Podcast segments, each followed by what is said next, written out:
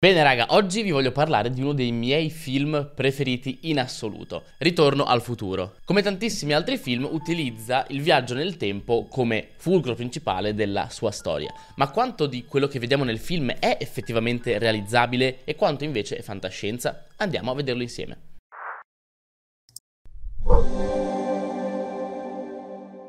Ciao a tutti ragazzi, io sono Victor, sono un ingegnere aerospaziale e divulgatore scientifico e benvenuti in questo nuovo video e soprattutto benvenuti in un nuovo episodio della Scienza dei Film, questa serie dove ci divertiamo a prendere i film fantascientifici, tirare fuori la scienza e vedere cosa è effettivamente possibile nel mondo reale e cosa invece è pura invenzione. Prima di cominciare mi raccomando se non siete ancora iscritti non dimenticate di iscrivervi al canale e anche di cliccare la campanella delle notifiche così siete sempre aggiornati. Ritorno al futuro, uno dei miei film preferiti preferiti in assoluto. Il tema centrale di questo film sono ovviamente i viaggi nel tempo. Per chi non conoscesse il film facciamo un breve sunto senza spoilerare troppo. Il nostro protagonista Marty McFly è amico di questo scienziato un po' particolare, il dottor Emmett Brown, che nel film viene sempre chiamato Doc, che inventa una macchina del tempo. Per una serie di sfortunati eventi il nostro protagonista nel primo film si ritrova a passare dal 1985 al 1955. Quindi che cosa fa? Raggiunge il Doc Brown del passato cercando aiuto nello scienziato di 30 anni prima per tornare al futuro. Poi dopo il film si articola in altri due film, il secondo e il terzo, dove ci sono altri viaggi, altre dinamiche, però bene o male il funzionamento della storia è sempre quello, quindi Marty che si ritrova in un'epoca che non è la sua, oppure si ritrova addirittura a dover tornare nel passato o ad andare nel futuro per risolvere dei problemi, dei paradossi che lui stesso ha creato viaggiando nel tempo e da qui nasce poi tutta tutta la storia. Premessa, il film ovviamente è fantascientifico, quindi ci sono un sacco di cose che sono puramente inventate per esigenze cinematografiche. Però il film ci dà lo spunto, ci dà l'idea per parlare di un argomento che anche fra gli scienziati è molto discusso, ovvero per l'appunto i viaggi nel tempo. La domanda è questa, si può viaggiare nel tempo oppure no? Allora, a livello scientifico ci sono alcune cose da dire. Viaggiare nel tempo nel futuro è possibile. Viaggiare invece nel passato non abbiamo ancora una risposta certa, ma molte persone, molti scienziati e in realtà anche le evidenze fino a questo momento ci dimostrano che molto probabilmente non è fattibile. Ma facciamo un passo indietro, vediamo di capire perché nel futuro è possibile mentre nel passato fondamentalmente non lo è.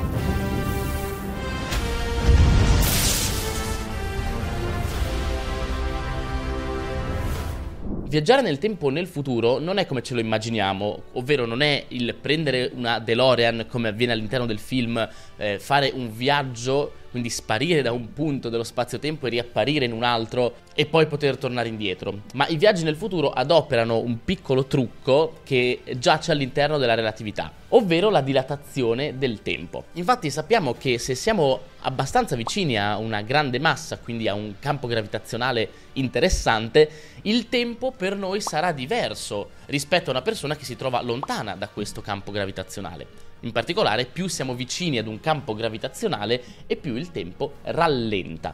Quindi, come vediamo per esempio in Interstellar, o come abbiamo già detto anche in precedenti video in cui abbiamo parlato della relatività, che se volete andare a recuperare vi lascio qua sopra, se stiamo per esempio per un'ora vicini a un buco nero di grande massa, come prendendo Interstellar può essere Gargantua, quando torneremo sulla Terra, nostra figlia sarà più vecchia di noi. E questa cosa è assolutamente veritiera, l'abbiamo dimostrata più volte con gli orologi atomici, abbiamo fatto diversi esperimenti sulla questione, non c'è dubbio che la natura funzioni in questo modo. La relatività generale ha dimostrato la sua efficacia diverse volte in questo senso. Oltre a ciò, c'è anche un altro modo in cui possiamo rallentare il tempo ovvero viaggiando a grandi velocità. Noi ci muoviamo nello spazio-tempo, quindi in un universo a quattro dimensioni, sempre alla velocità della luce, quindi 300.000 km al secondo. Cosa significa? Che se io sto fermo nello spazio, quindi non mi muovo nelle tre dimensioni spaziali, viaggerò alla velocità della luce nella direzione del tempo. Questo perché nel tempo non possiamo decidere di stare fermi. Siccome mi muovo nello spazio-tempo sempre alla velocità della luce, dovrò rubare un po' della velocità a cui mi muovo nel tempo per muovermi nello spazio. E il totale, diciamo, sarà sempre la velocità della luce. Da qui vediamo come se ci muoviamo nello spazio il tempo scorre più lentamente per noi rispetto ad una persona che invece nello spazio è ferma. A questo punto vediamo che se dovessimo muoverci a grandi velocità nello spazio ci muoveremo a velocità molto molto piccole nel tempo. E qui arriva la questione interessante perché è proprio in questa situazione che si verifica questa differenza di scorrere del tempo che ci permetterebbe potenzialmente di viaggiare nel futuro. Questa cosa, ancora una volta, l'abbiamo dimostrata tantissime volte, sia nello spazio, nella Stazione Spaziale Internazionale, dove abbiamo verificato che il tempo scorre diversamente, sia mettendo eh, un orologio fermo sulla Terra e un orologio su un aeroplano, per esempio, e dopo aver effettuato il viaggio abbiamo visto che l'orologio sull'aeroplano era più indietro.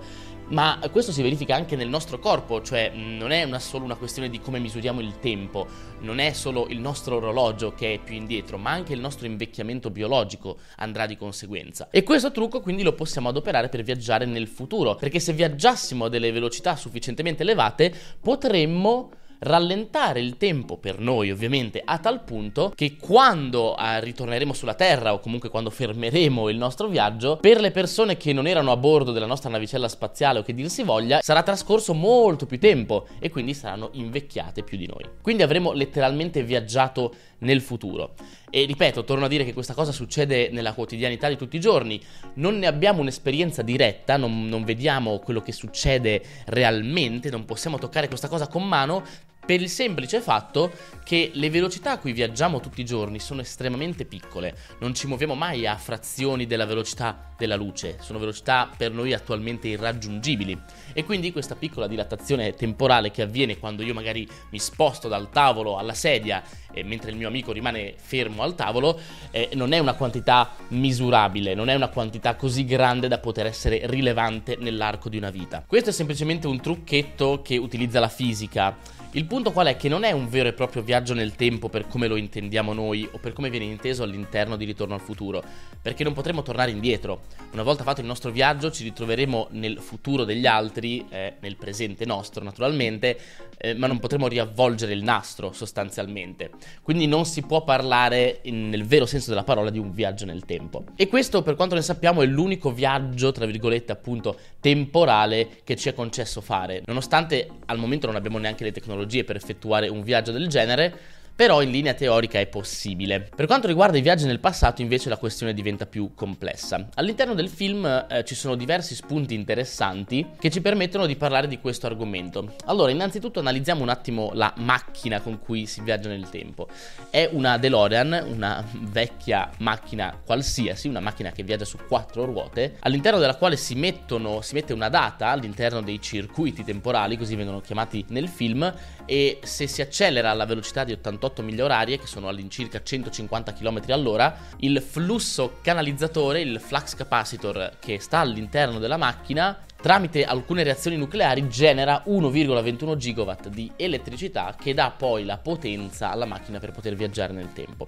Tutte queste cose mh, non hanno mh, alcunché di sensato a livello scientifico, non c'è un motivo di pensare che 1,21 gigawatt sia un'energia che ci permette di viaggiare nel tempo. Il funzionamento del flusso canalizzatore non viene spiegato, quindi non si capisce bene quale sia il processo fisico in sé. Quindi non ha troppo senso analizzare da vicino questa cosa. Però ci sono delle cose che accadono all'interno del film che sono molto interessanti. Per esempio, tutti i paradossi che vengono raccontati e che accadono all'interno del film proprio a causa del fatto che Marty McFly viaggia nel passato o nel futuro. Ci sono tre paradossi interessanti che vengono spiegati all'interno del film, proprio del primo film. Il primo di questi è il paradosso del nonno, che nella sua formulazione classica è il seguente. Cosa succederebbe se io viaggiassi nel passato e uccidessi mio nonno?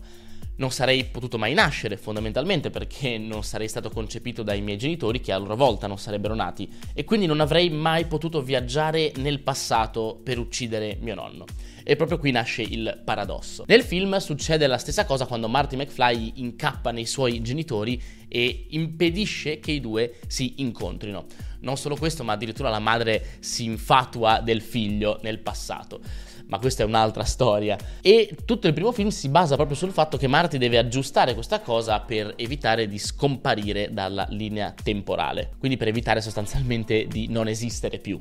Il secondo paradosso che appare nel film è il paradosso di conoscenza. Nel film questo paradosso si verifica quando Marty suona alla fine del primo film la canzone Johnny B. Good di Chuck Berry.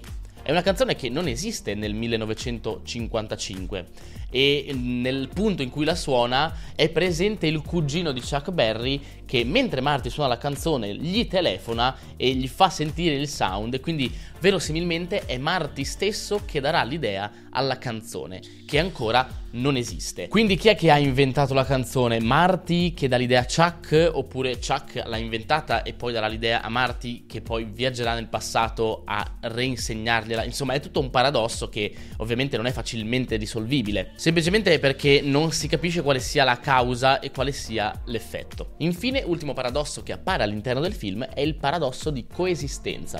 A un certo punto ci sono eh, diverse DeLorean, per esempio, diverse macchine del tempo nello stesso punto temporale e queste macchine del tempo appaiono così dal nulla, ma tutta questa materia, quindi questa energia, da dove è venuta fuori, come è apparsa?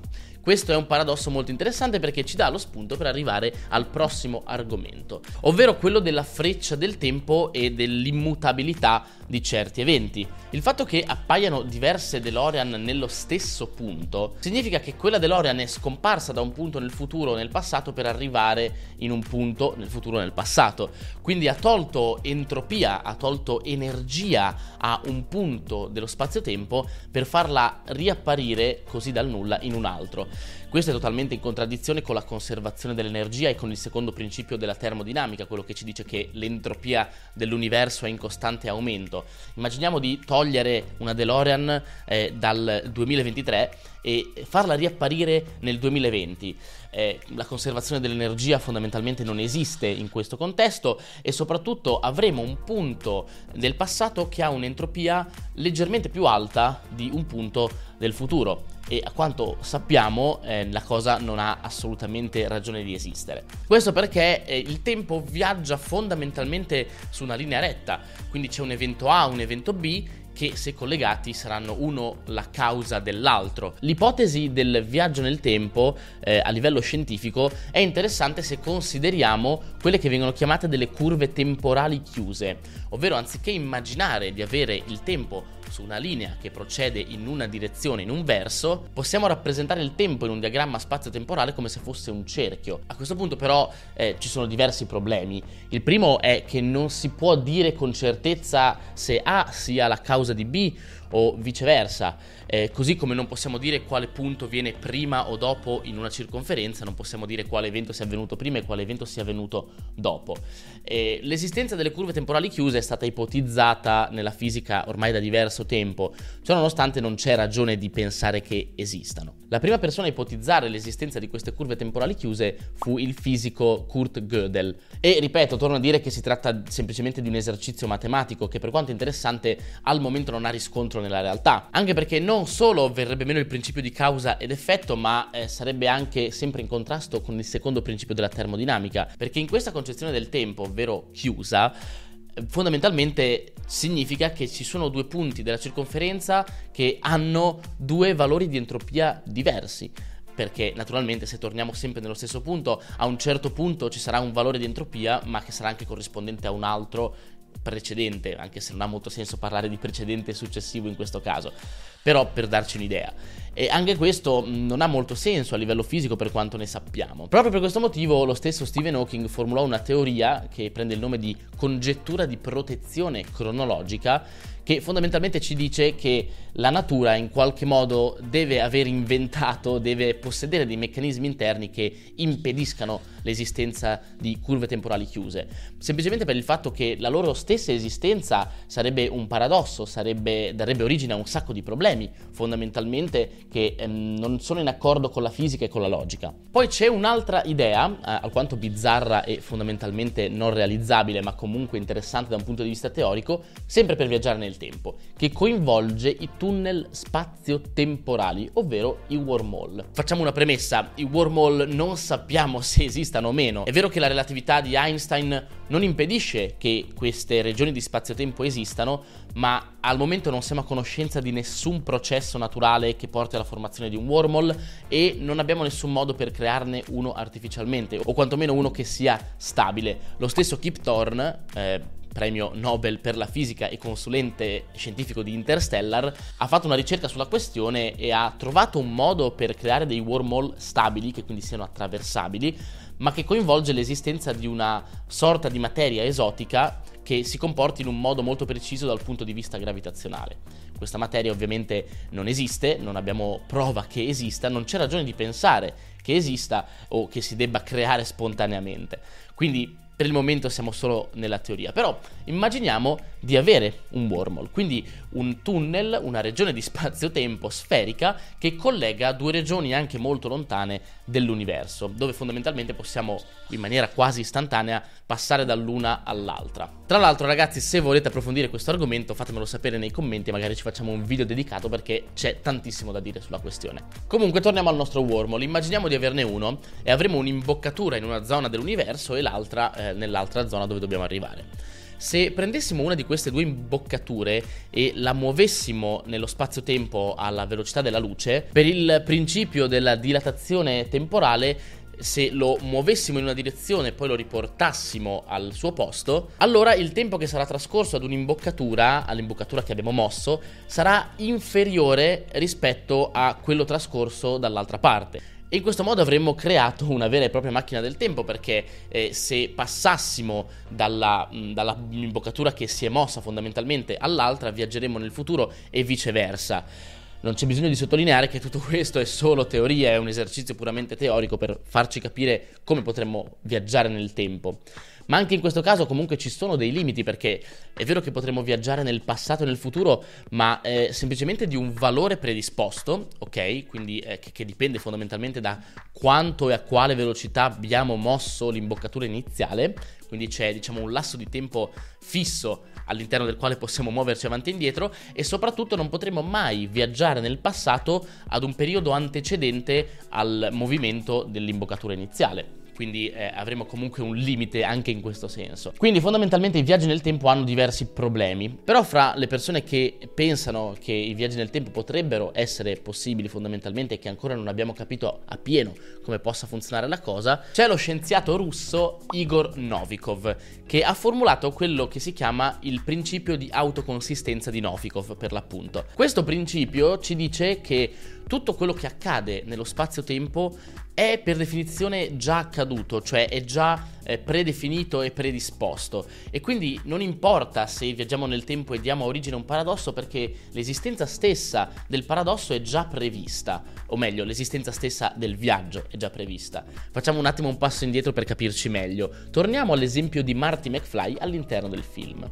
Marty impedisce che i due genitori si incontrino e quindi dà origine a un paradosso spazio-temporale. Immaginiamo uno scenario simile, ovvero uno scenario dove io eh, voglio tornare indietro nel tempo e impedire ai miei genitori di conoscersi eh, o addirittura per esempio uccidere mia madre. Eh, se io tornassi indietro nel tempo e facessi questa cosa, a questo punto io torno indietro nel tempo, però ignoro che eh, mia madre, a un certo punto della sua vita, si è trovata in mezzo ad una sparatoria all'interno della quale una persona le è morta praticamente di fianco. Quindi si trova, eh, vede una persona morire di fianco a lei, fondamentalmente. In questo contesto viene soccorsa da quello che poi sarà mio padre e questo, quindi questo avvenimento sarà la causa che farà conoscere mio padre e mia madre. Bene, ora io torno indietro nel tempo e cerco di uccidere mia madre.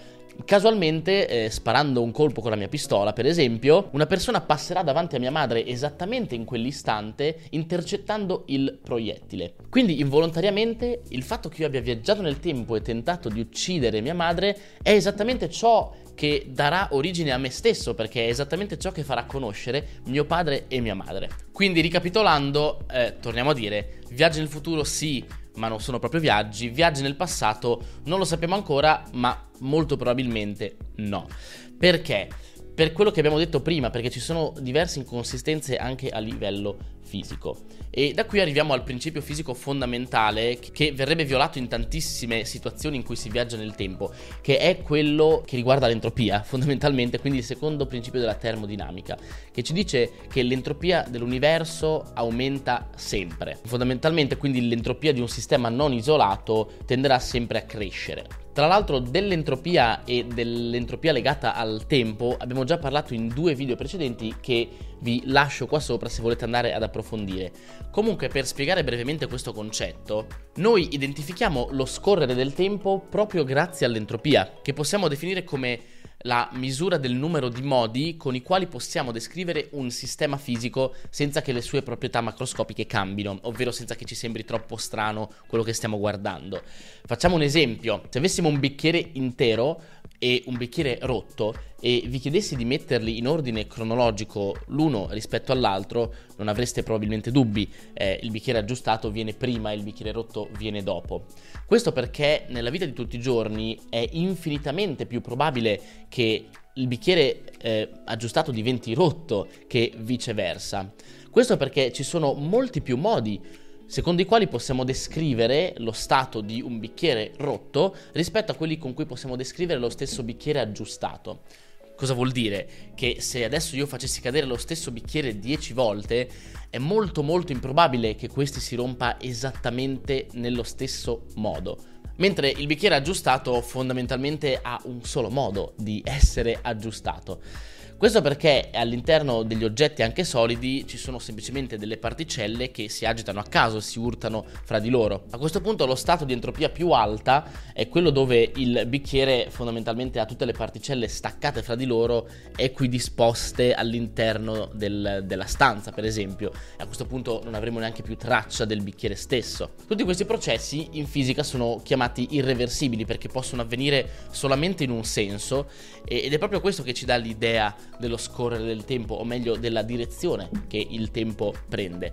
Perché infatti non vedremo mai eh, un bicchiere rotto riaggiustarsi o un uovo rotto ricomporsi. Questo perché non perché sia impossibile a livello fisico, perché eh, a livello fisico il tempo è semplicemente una variabile e non ha una direzione. Quindi teoricamente potrebbe essere possibile andare da una direzione all'altra, ma per ricomporre un bicchiere rotto servirebbero delle condizioni iniziali talmente precise, talmente speciali che spontaneamente semplicemente non si realizzeranno mai. E potremmo pensare di realizzarle con un macchinario, e, e, probabilmente potremo anche riuscirci, ma il punto è che l'energia che avremo guadagnato eh, ricomponendo il bicchiere sarà comunque inferiore dell'energia che avremo speso per utilizzare questo macchinario per ricomporre il bicchiere. Quindi in definitiva comunque eh, l'entropia dell'universo aumenta, perché l'aumento di entropia nell'universo è proprio legato all'energia. Quando effettuiamo un qualsiasi processo, rompere un bicchiere, rompere un uovo per esempio, eh, c'è un rilascio di energia e l'energia si conserva, quindi l'energia c'era anche prima, era semplicemente potenziale e cambia forma ma una parte di questa energia non è poi più disponibile ed è proprio questa energia in eccesso che genera l'aumento di entropia nell'universo. E l'entropia ci permette proprio di percepire lo scorrere del tempo per come è formato l'universo, perché l'universo inizialmente era una massa eh, addensata di gas che si è espansa ad una velocità incredibile, questo è il Big Bang fondamentalmente, e da qui hanno cominciato a succedere delle cose ed è proprio in questo momento che riusciamo a identificare il tempo per come lo intendiamo. Immaginiamo un universo in cui non c'è nessuna interazione fra le particelle, le particelle sono equidistanti fra di loro, non succede più nulla. Come possiamo dire cosa succede prima, cosa succede dopo? In effetti in una situazione di questo tipo, se ci fosse un universo eh, completamente statico dove non ci sono scambi di energia, allora non avrebbe neanche senso parlare di tempo. Il tempo sarebbe un qualcosa che non ha senso di essere nominato. Proprio per questo motivo si dice che non ha senso chiedersi cosa c'era prima del Big Bang, perché prima del Big Bang il concetto di tempo era inesistente, quindi non ha senso chiedersi cosa ci fosse prima in realtà non ha senso neanche chiedersi che cosa ci fosse in, in, senso stretto, ma questo è un altro discorso. Anche la formazione delle nostre memorie, del, dei processi mentali che portano alla formazione di memorie è legato all'entropia, perché ogni volta che creiamo una memoria nella nostra testa, ovviamente produciamo energia, ci sono dei processi che producono energia. E, ed è per questo che ricordiamo il passato e non il futuro, perché ci sono molti meno modi per descrivere il passato, ovvero per descrivere quello che ci ha portato alla nostra condizione attuale rispetto al descrivere quello che succederà domani quindi quello che eh, deve ancora accadere. Possiamo fare delle previsioni in base alla nostra esperienza, ma non possiamo essere certi di quello che accadrà. Eh, per esempio, io sono qua in studio oggi e ci sono già venuto un sacco di volte e molto probabilmente oggi a una certa ora prenderò la mia macchina, arriverò a casa e farò tot cose ma non è detto che vada così perché potrebbero succedere tantissime altre cose. E quindi io non posso avere memoria del futuro semplicemente perché ci sono troppi modi per poterlo descrivere, perché è uno stato ad entropia più alta rispetto a quello in cui mi trovo in questo momento. Quindi concludendo, la freccia del tempo è legata all'entropia perché ci permette tramite questi processi fisici che sono fondamentalmente irreversibili nella realtà di capire cosa viene prima, cosa viene dopo, cosa è la causa, cos'è l'effetto. Ancora una volta però ragazzi vi rimando al video sulla freccia del tempo e sull'entropia che ho fatto su questo canale per approfondire meglio questi concetti che mi rendo conto che possano risultare un pochino astratti. Bene ragazzi, al netto di quello che è stato detto in questo video, diamo un voto alla scienza di ritorno al futuro. Abbiamo visto che i viaggi nel tempo mm, non sono così probabili, è molto interessante la questione dei paradossi che vengono, avvengono all'interno del film, che sono fatti molto bene e hanno assolutamente senso. D'altra parte non si capisce bene come avviene scientificamente questo viaggio, c'è il flusso canalizzatore, gli 1,21 gigawatt, è tutto un po' campato in aria, è molto fantascientifico, quindi al netto di questo, al netto delle possibilità possibilità di fare effettivamente un'impresa di questo genere, mh, mm, non darei un voto altissimo, onestamente, probabilmente Ritorno al futuro non si merita più di un 6 meno. Fatemi sapere ovviamente se siete d'accordo e cosa ne pensate anche voi. Bene ragazzi, il video di oggi finisce qua. Ritorno al futuro ci ha dato lo spunto per parlare dei viaggi nel tempo. All'interno del film poi ci sono un sacco di cose interessanti come per esempio eh, gli overboard, quei eh, monopattini che viaggiano a levitazione, oppure eh, le scarpe che si autoallacciano, la tuta che si autoregola. Tutte queste cose, sebbene molte persone abbiano provato a riprodurre nella realtà, comunque per come vengono rappresentate all'interno del film non hanno granché senso a livello scientifico e non sono fondamentalmente realizzabili, almeno per come vengono mostrate all'interno del film. Quindi non ne abbiamo parlato semplicemente perché le ho reputate meno interessanti, eh, perché non c'è granché da dire fondamentalmente. Molte persone hanno provato a fare dei Kickstarter di tutte che si autoregolano tramite dei meccanismi eh, interni alla giacca. La Nike ha provato a produrre delle scarpe che si autoallacciano che probabilmente potete trovare in vendita da qualche parte a qualche decina di migliaia di dollari. La Lexus ha provato a riprodurre un overboard che funziona a levitazione magnetica ma che fondamentalmente ha bisogno di un binario per funzionare. E anche un'altra azienda ha provato a fare la stessa cosa ma appunto queste, queste tavole che fondamentalmente fluttuano sono, eh, hanno sempre dei limiti molto molto importanti perché possono funzionare in determinate condizioni e non sempre, non possiamo utilizzarle all'aperto. E quindi questi argomenti sono scientificamente poco interessanti dal mio punto di vista, mentre la questione temporale è, è, molto più affascinante e ci dà lo spunto per riflettere tantissimo sulla questione della fattibilità dei viaggi nel tempo. Spero che vi abbia dato uno spunto di riflessione e un argomento di conversazione stasera con i vostri amici. Ovviamente se il video vi è piaciuto fatemelo sapere con un like e non dimenticate anche di iscrivervi al canale. Naturalmente ragazzi, come sempre, scrivetemi anche nei commenti qual è il prossimo film che volete che recensisca. Qua è Victor, passo e chiudo e noi ci vediamo la prossima volta con un altro video. Ciao!